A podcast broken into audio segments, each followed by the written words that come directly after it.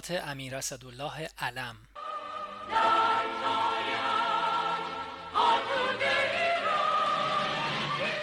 1351 اردیبهشت.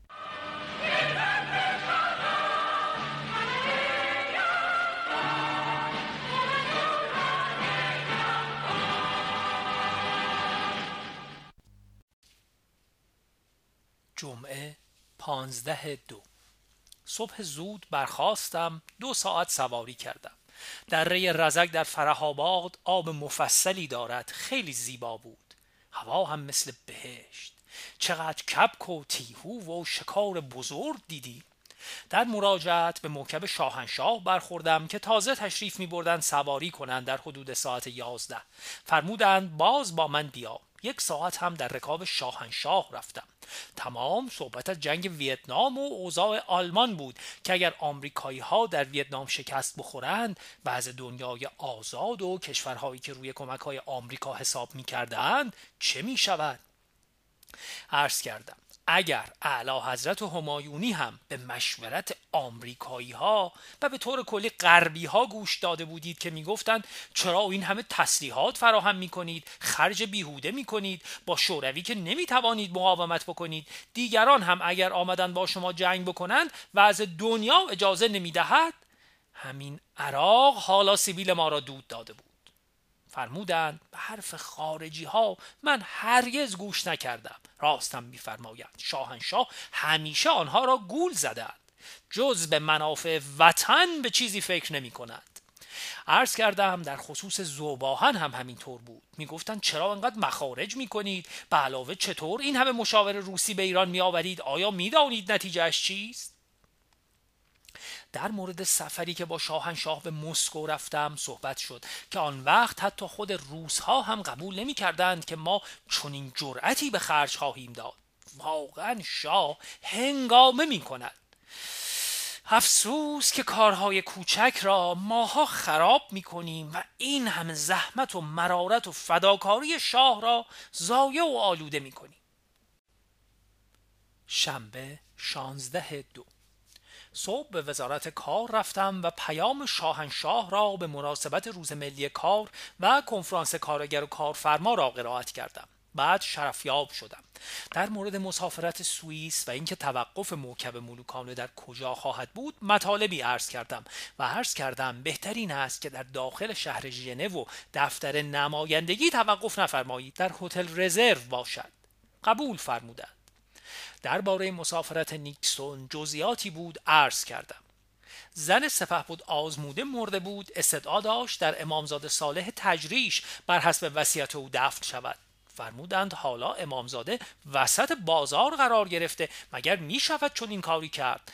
بگویید به مشهد ببرد. سپه بود حسین آزموده خیلی طرف مرحمت است. زیرا دادستان نظامی بود. هنگامی که افراد توده ای را محاکمه می کردیم. همچنین دکتر مصدق را محاکمه کرد. یک شنبه هفده دو. امروز صبح که شرفیاب می شدم فکر می کردم باید شاهنشاه خیلی سرحال باشد. زیرا در تمام کشور باران آمده است. هوا هم به حدی سرد است که ما پشیمان هستیم چرا شوفاش ها را خاموش کردیم. درجه شمیران هفت درجه بالای صفر است. در رضایه هم برف باریده است. امسال بارندگی عجیبی در تمام کشور شده. حداقل در همه جا دو برابر سالهای معمولی است. به جمله در بیرجند که حد متوسط بارندگی همیشه کمتر از ده سانتی متر است تا کنون 23 سانتی متر باران نازل شده است.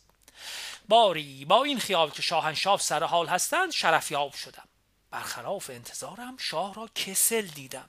معلوم شد در پاکستان غربی در کویت تظاهراتی بر علیه ایران شده است. به من فرمودند آن چیزی که در انتظارش بودم واقع شد. من با بوتو صحبت کردم. معتقد است که انگشت روس ها در کار است. به قرار تقریر. حتی روس ها به هندی ها و افغان ها گفتند شما در کار اخلال نواحی اقدام نمی کنید ما خودمان می‌دانیم چه بکنیم. چنان که در عراق و سرحدات غربی ایران عمل می کنیم در شرق هم عمل خواهیم کرد.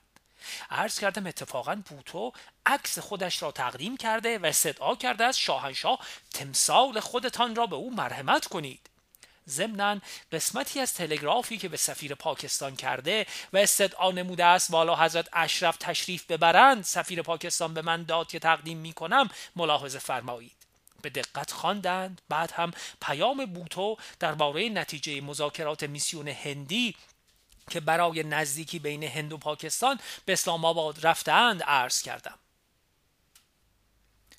دیدم شاهنشاه خیلی کسل هستند. مقداری از قصه های زمان مصدق که در آن وقت واقعا قصه بود برایشان تعریف کردم که به من در تبعید مصدق چه میگذشت و چه ها فکر کردم. من جمله مدیر یک روزنامه مصدقی را در مشهد که فکر می‌کنم نام خوشه یا سنبله داشت و به زن من فحاشی کرده بود به وسیله مرحوم محمد رفیخان خزای تربتی که از اقوام من بود در مشهد دزدیدم و محمد رفیخان او را برای من به بیرجند فرستاد. در بین راه میخ طویلهی به مقعد او فرو کرده بودند که واقعا خیلی باعث ناراحتی من هم از لحاظ انسانی و هم از لحاظ اینکه مبادا بمیرد شد. بالاخره آنقدر او را نگاه داشتیم و معالجه کردم تا مصدق افتاد. شاهنشاه خیلی خندیدند و قدری از وضع کسالت در آمدند بعد مسئله خستگی موسک دیروز خودم را عرض کردم از آن هم خندیدند. فرمودند گاهی انسان به مطالب موسک برخورد می کند مثلا من حس می کنم که اگر افرادی را من به دولت بگویم در فلان کار بگذارید مثل سیروس فرزانه را که رئیس سازمان جلب سیاهان کرده ایم دولت در کار او دائما کارشکنی می کند عرض کردم مطلب موسک نیست جدی است. دیگر چیزی نفرمودند بعد کارهای جاری را عرض کردم. خیلی طولانی شد. یک کار و دو کار که نیست. از وضع زلزله زدگان و لژیون خدمتگزاران بشر و آستان قدس رضوی و مذاکره با خارجی ها و نفت و امور خصوصی و غیره و غیره. نمی‌دانم چطور این همه کار در کلم جا می‌گیرد. راجب مرحوم دکتر اسدی فرمودند بگو بانک عمران قروز او را نگیرد 300 هزار تومان. خدا به شاه عمر بدهد. واقعا انسان و آغاز. بعد از ظهر جلسه عمران کیش را با پنج نفر از وزرای دارایی آبادانی و مسکن کشاورزی آب و برق و راه داشتم. هیئت مدیره هم حاضر بودند. معاون دربار بهبهانیان رئیس ساواک نصیری دکتر هوشنگ رام خودم مهندس منصف. دو سه ساعت طول کشید. بعد سفیر شاهنشاه آریامه در برن را پذیرفتم. فکر می کنم این شخص به ما خیانت می کند و نمی خواهد کار امیر هوشنگ به سامان برسد. انشاءالله که اشتباه می کنم دوشنبه هجده دو. صبح شرفیاب شدم کارهای معمولی را عرض کردم. در خصوص ویتنام مذاکره شد که نیکسون راجرز وزیر خارجه خود را به واشنگتن خواسته است. راجرز به اروپا آمده بود که اعضای ناتو را در خصوص مذاکرات نیکسون در مسکو واقع سازد. عرض کردم نیکسون هیچ چاره ندارد جز آنکه در ویتنام حالا سرسختی نشان بدهد. اگر ندهد باخته است یعنی هم چوب را می‌خورد هم پیاز را. زیرا اگر شکست خورد طبعا رئیس جمهور هم نمی شود ولی اگر فتح کرد هم رئیس جمهور می شود و هم یک رئیس جمهور مقتدر. شاهنشاه فرمودند درست است. اما تعجب است. اینها که هیچ گونه منابعی ندارند. الا آنکه بگویم به سویه فقیرند و به علاوه احساس فساد در دستگاه های بالا نمی کنند عرض کردم کاملا صحیح میفرمایید. به علاوه آنکه اصولا از سنین طفولیت هم شستشوی مغزی شدند در خصوص مسافرت سوئیس صحبت شد. عرض کردم نطق شاهنشاه در کنفرانس دفتر بین المللی کار که قرار بود یک ساعت باشد فکر می کنم نباید بیش از نیم ساعت طول بکشد. چون سفیر شاهنشاه در سازمان ملل می گفت نطقهای طولانی ملالآور است. فرمودند همین طور است. کوتاه تهیه کنید. عرض کردم تعجب است که مقاول نامه های سازمان ملل از مجلس ما نگذشته است و این امر هم پس از نطق شاهنشاه باعث ایراد نمایندگان خواهد شد. مخصوصا مقابل نامه شماره 87 مربوط به سندیکاها و شماره 98 مربوط به مذاکره نمایندگان کارگر و کارفرما. فرمودند یادداشت به من بده که اصری به نخست وزیر بدهم بجنبد.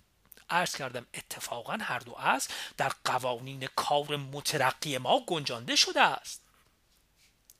مرخص شدم سفیر پاکستان را پذیرفتم. در خصوص شرفیابی بوتو صحبت کردیم و تشریف بردن بالا حضرت اشرف به کویته برای همراهی با بوتو در مقابله با بلوچ ها البته بلوچ های بلوچستان پاکستان.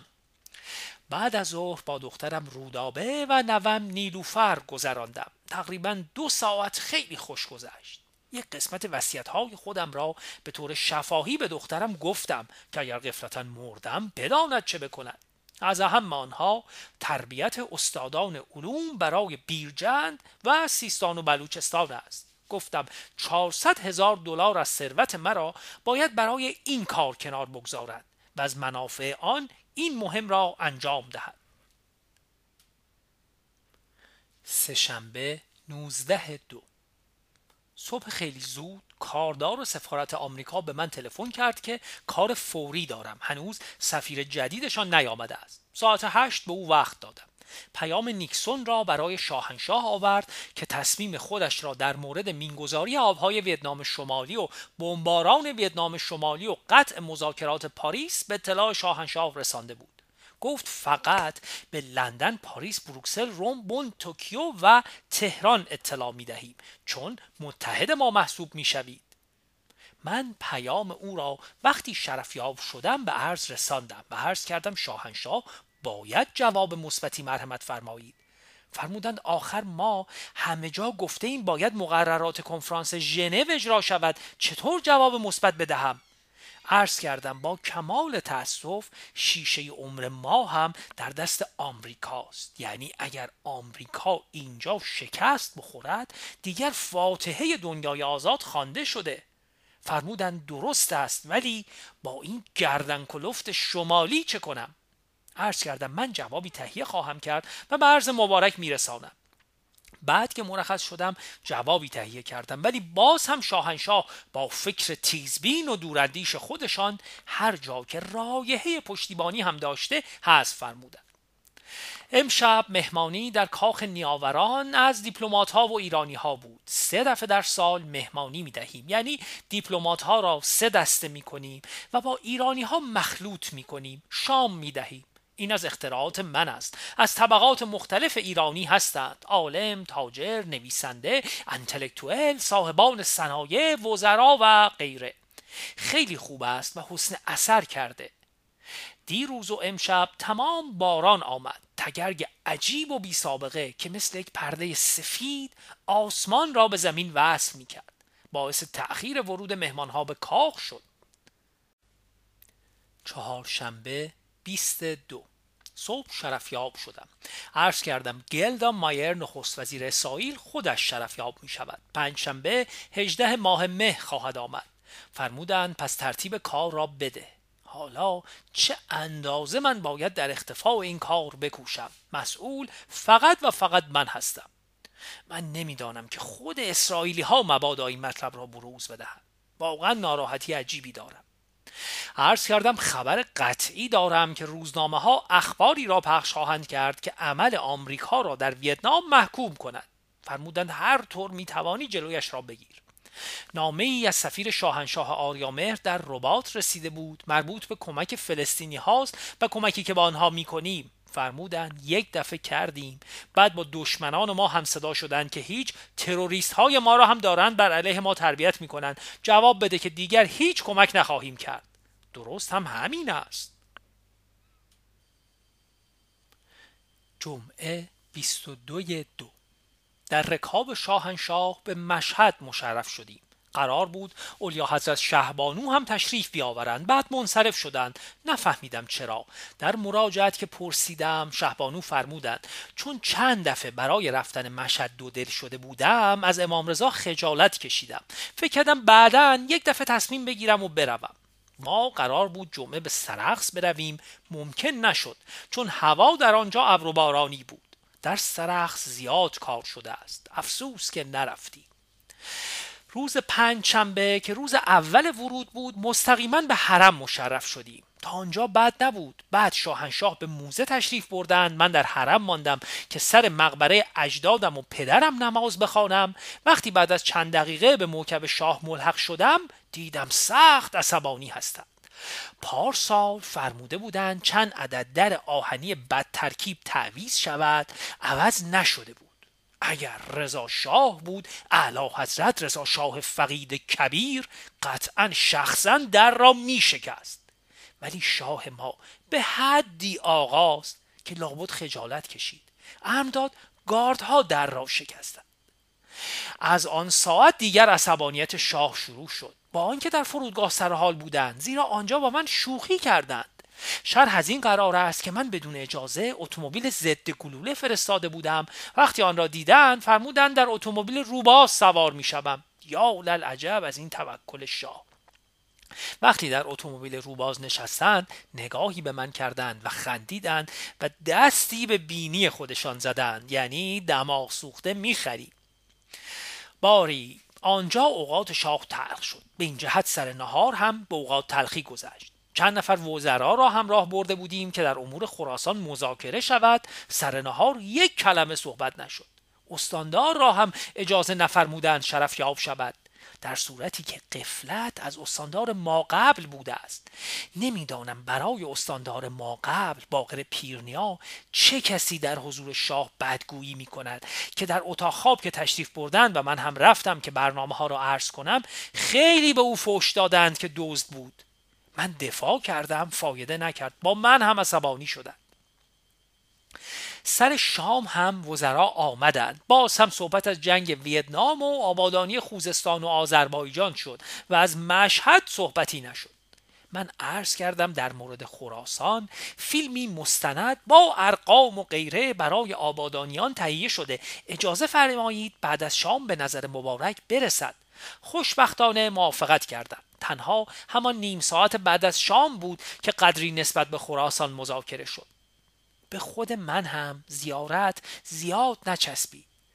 زیرا نمی‌دانم به چه مناسبت. وقتی سر مقبره اجدادم نماز میگذاردم به این فکر افتادم که آنها مخصوصا پدرم مردمان خیلی بزرگتر شریفتر و باصفاتر از من بودند.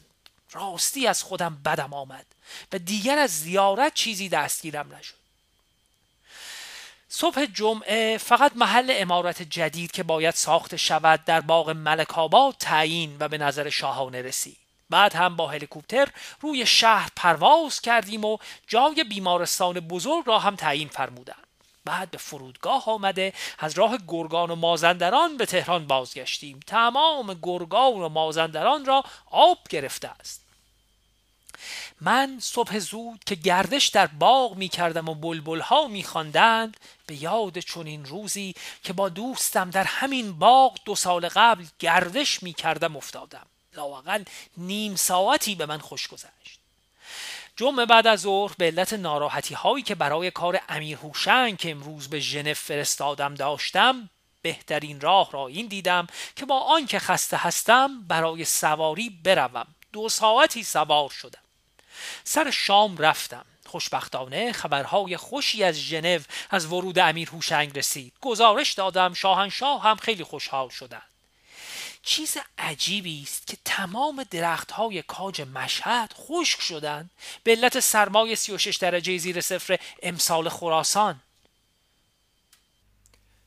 شنبه 23 دو.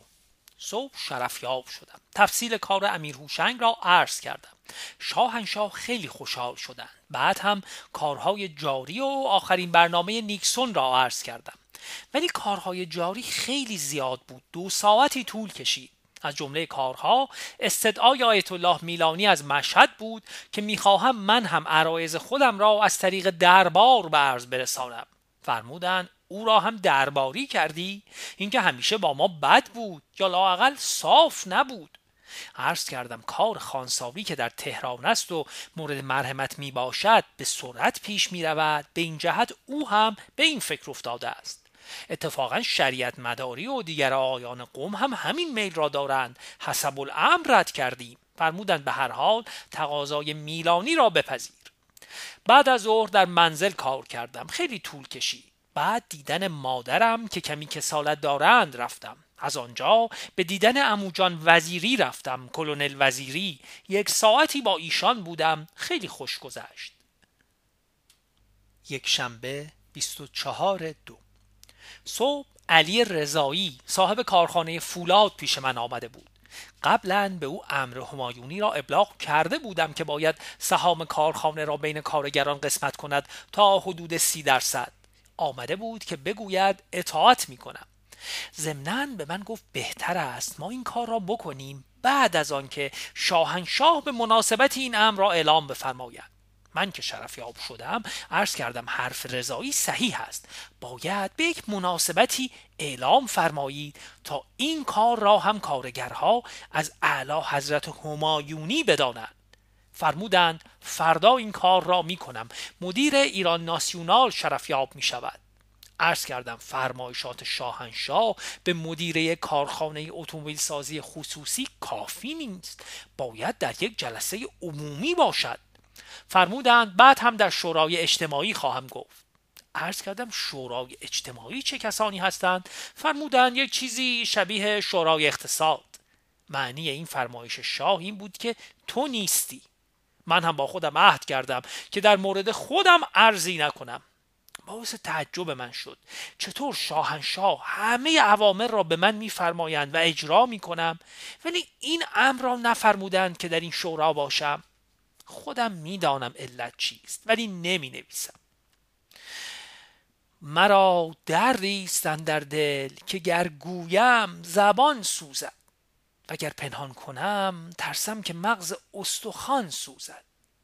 باری فوری از این امر گذشتم و به عرض ساگر مسائل پرداختم.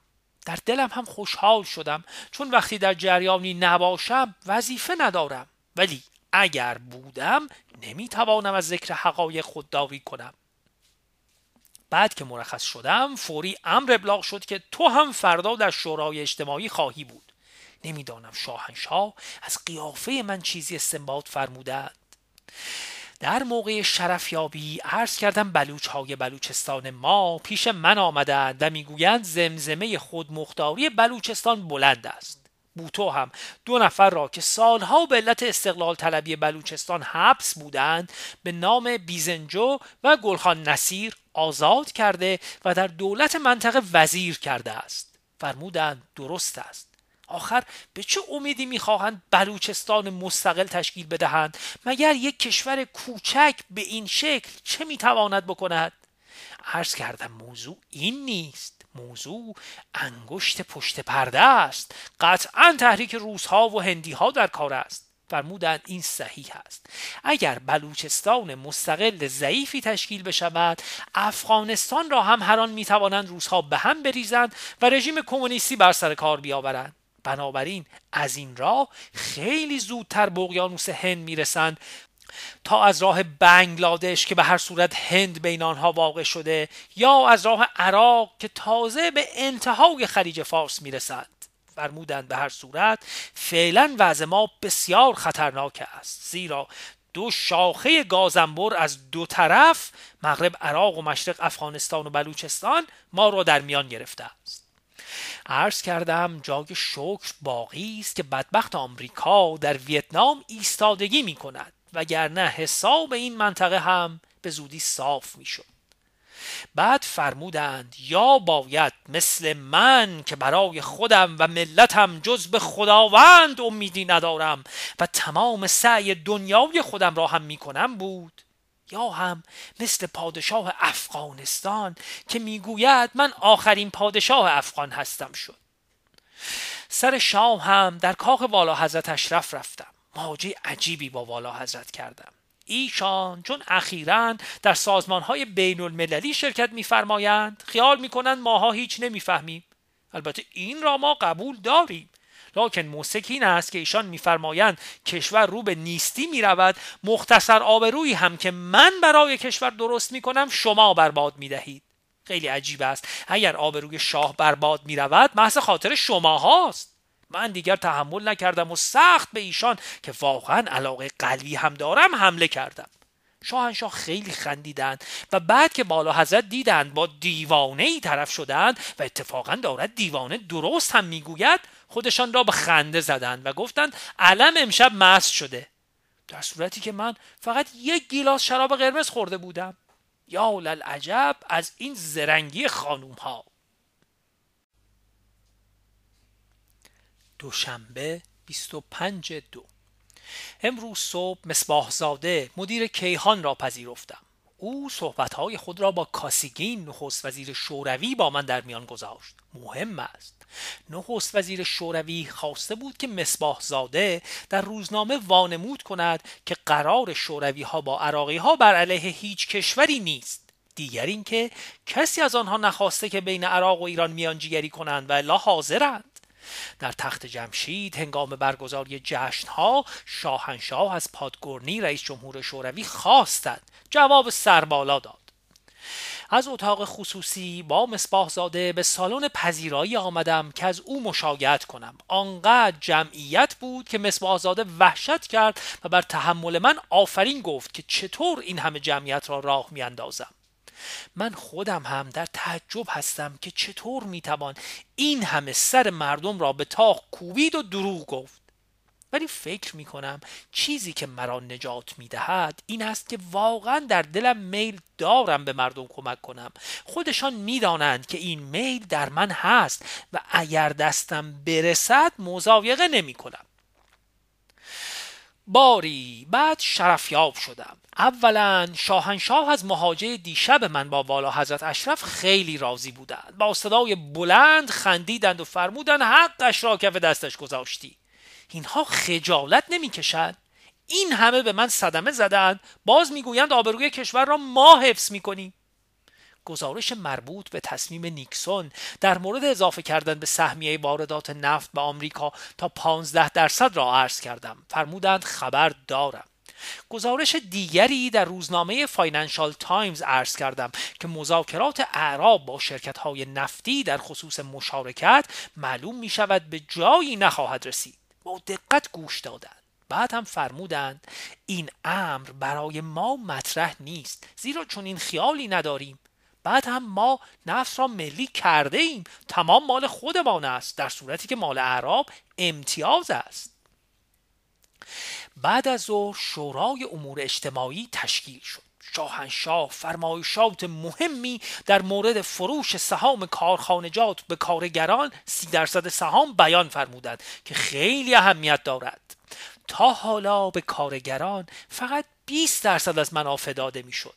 با مزه بود که ضمن فرمایشات خودشان صحبت فروش به افراد فرمودند. بعد از جلسه به خاطرشان رسید که این افراد در درجه اول کارگران هستند. مجددا جلسه را تشکیل دادیم که این نکته را برای رادیو و تلویزیون اضافه فرمایند بعد از جلسه من شرفیاب شدم و گزارش کار امیر هوشنگ را عرض کردم که تمام شد.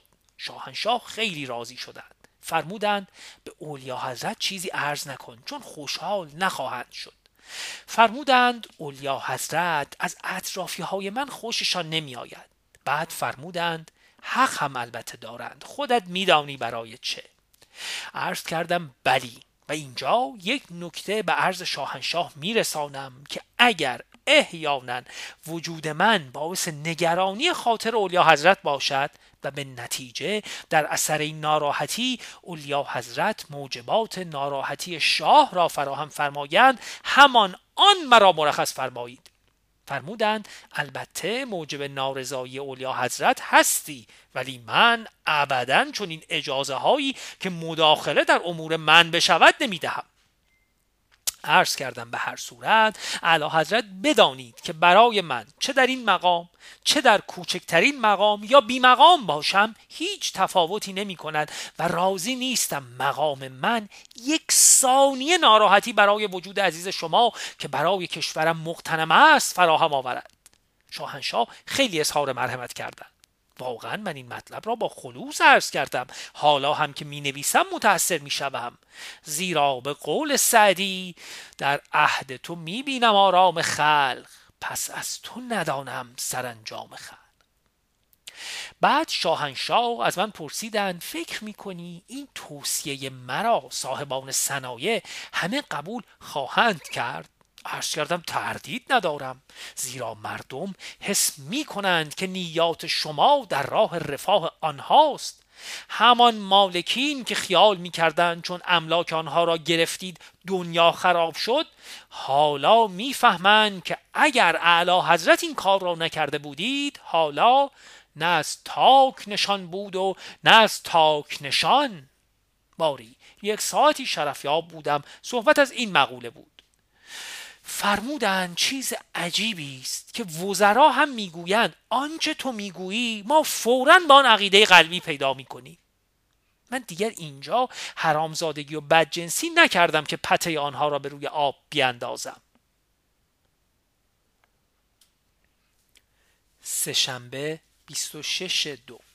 صبح مطابق معمول شرفیاب شدم. کار زیادی ممکن نشد ارز کنم. چون ساعت یازده باید در شهر در کارخانه ایران ناسیونال می بودم و برای کارگرها سخنرانی می کردم.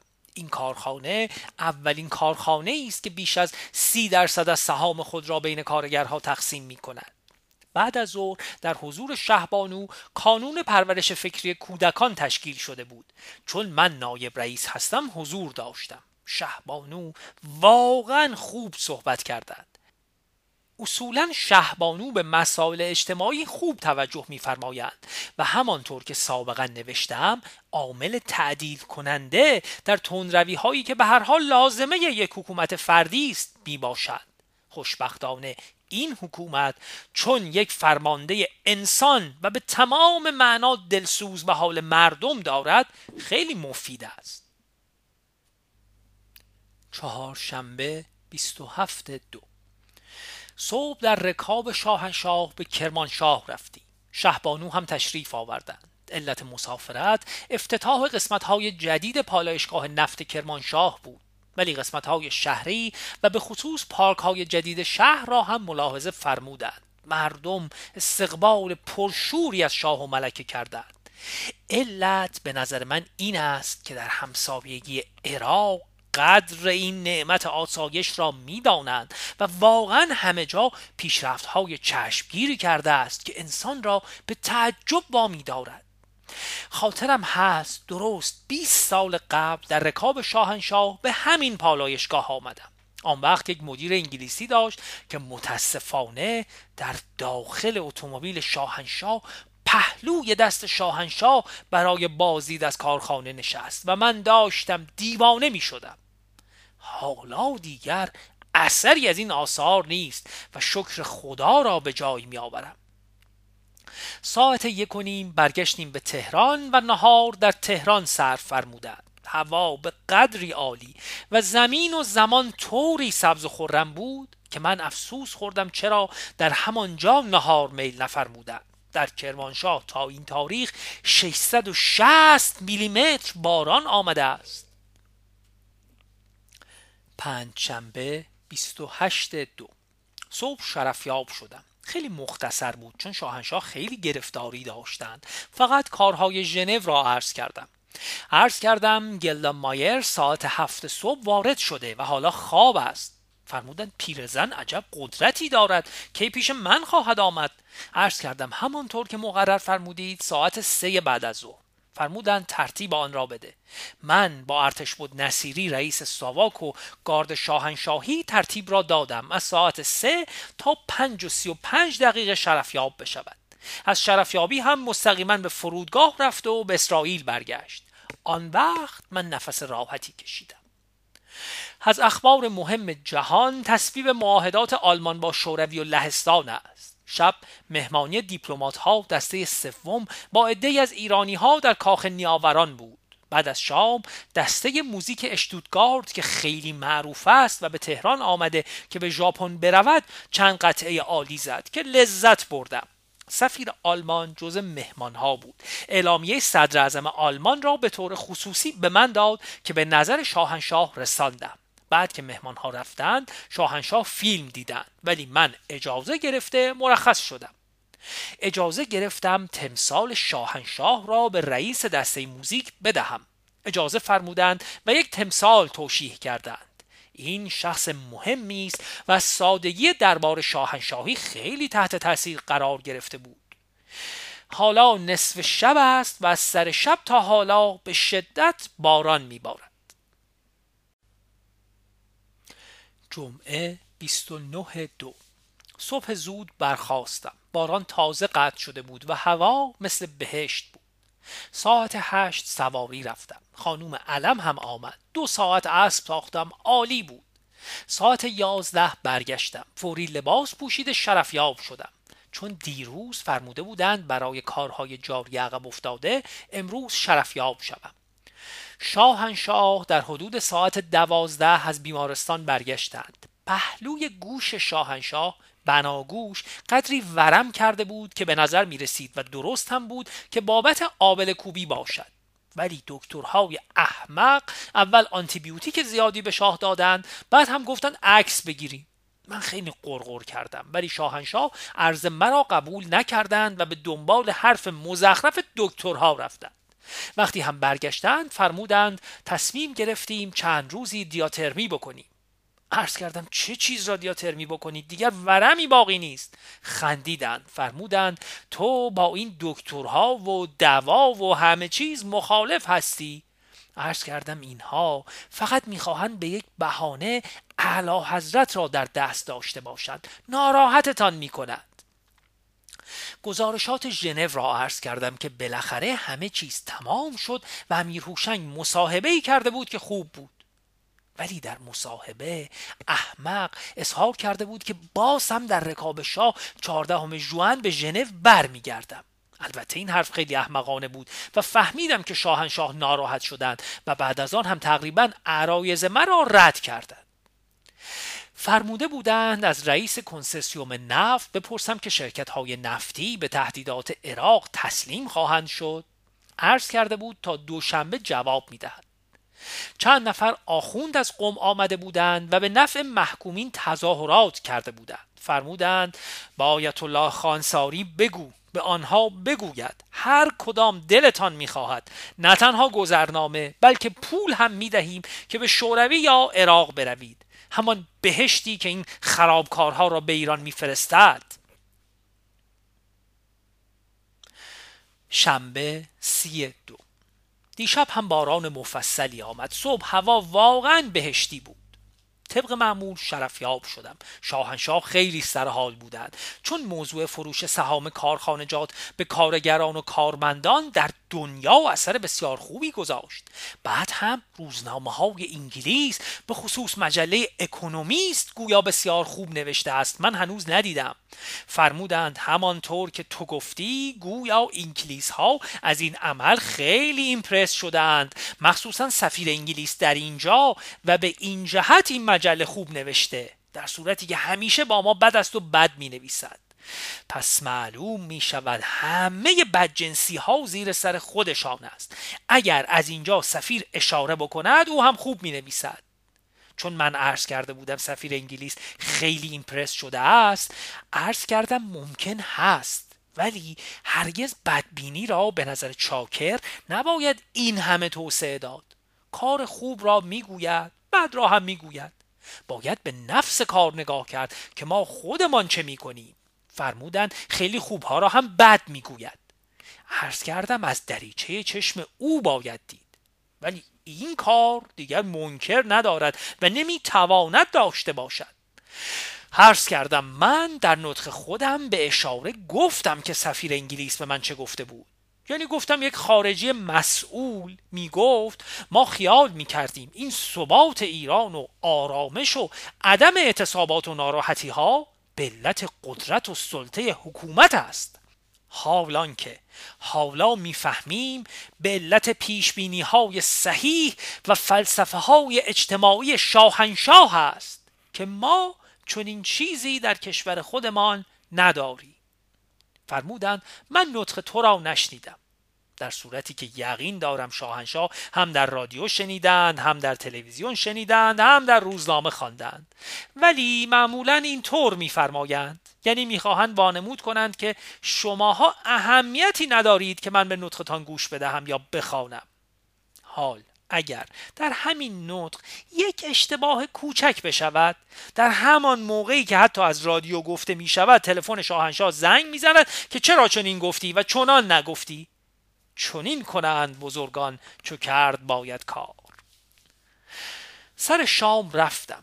مقداری صحبت از مقاله تایمز لندن بود که چرا نوشته است این قلیان جوانهایی که محکوم به اعدام شده و می‌شوند به علت جرمهای خلاف استقلال کشور به علت فقر است. فرمودند چرا روزنامه های ما حمله نمی کنند و به انگلیس ها این چیزها را نمی نویسند عرض کردم مانع ندارد. ولی آنها آنقدر که ما به نوشته های آنها اهمیت می دهیم به نوشته های ما اهمیتی نمی دهند فرمودند اگر زیاد بنویسند چون می‌دانند روزنامه های ما نسبتا دولتی است بالاخره اهمیت می‌گذارند. و صحیح میفرمایند.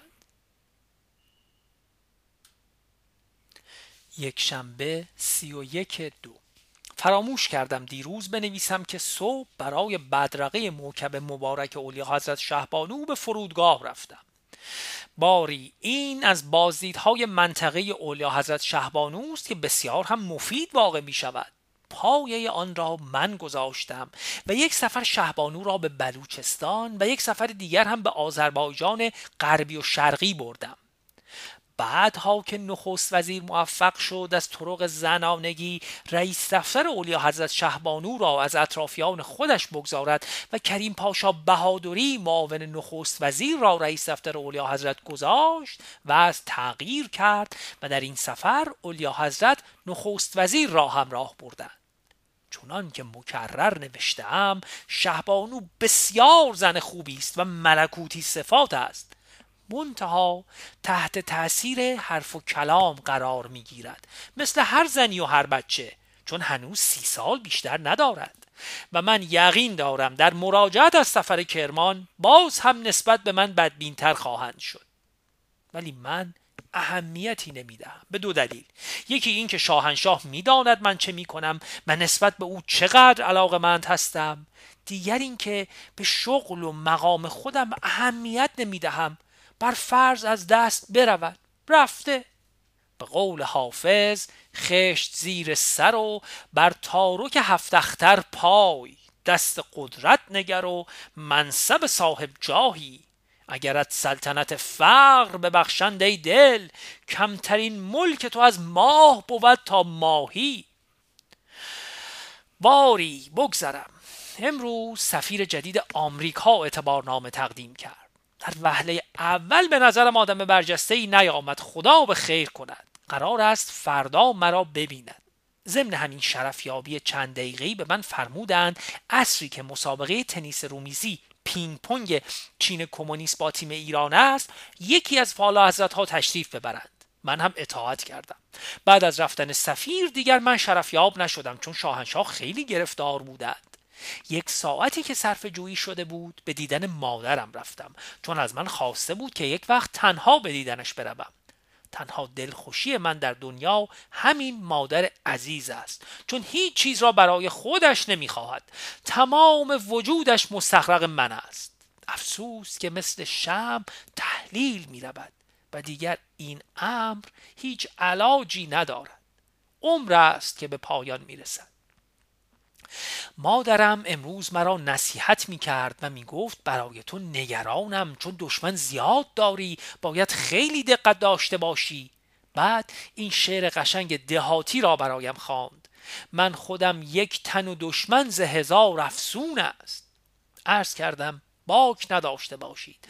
آن را که حساب پاک است از محاسبه چه باک است؟ من در همه چیز زندگی خودم صادق هستم. نسبت به شاهم نسبت به کشورم نسبت به مردم کشورم صادقانه مهر میورزم. و تا آنجا که عقلم راه می‌دهد خدمت گذارم بر فرض بدی پیش بیاید نگرانی ندارم. چون زنند جامعه ناپاک گازران بر سنگ. مادرم راحت شد. دستش را بوسیدم او هم گونه های مرا غرق در بوسه کرد و مرخص شدم. عصر با سفیر شاهنشاه آریامهر در منزل جلسه داشتم. دو ساعتی کار کردم. وضع شیخ نشین ها آن طرف خلیج به قیادت شیخ زاید شیخ ابوظبی که حالا حاکم امارات است بسیار شدید بر علیه ما شده. شاهنشاه فرموده بودند در این زمینه مطالعه Shanti.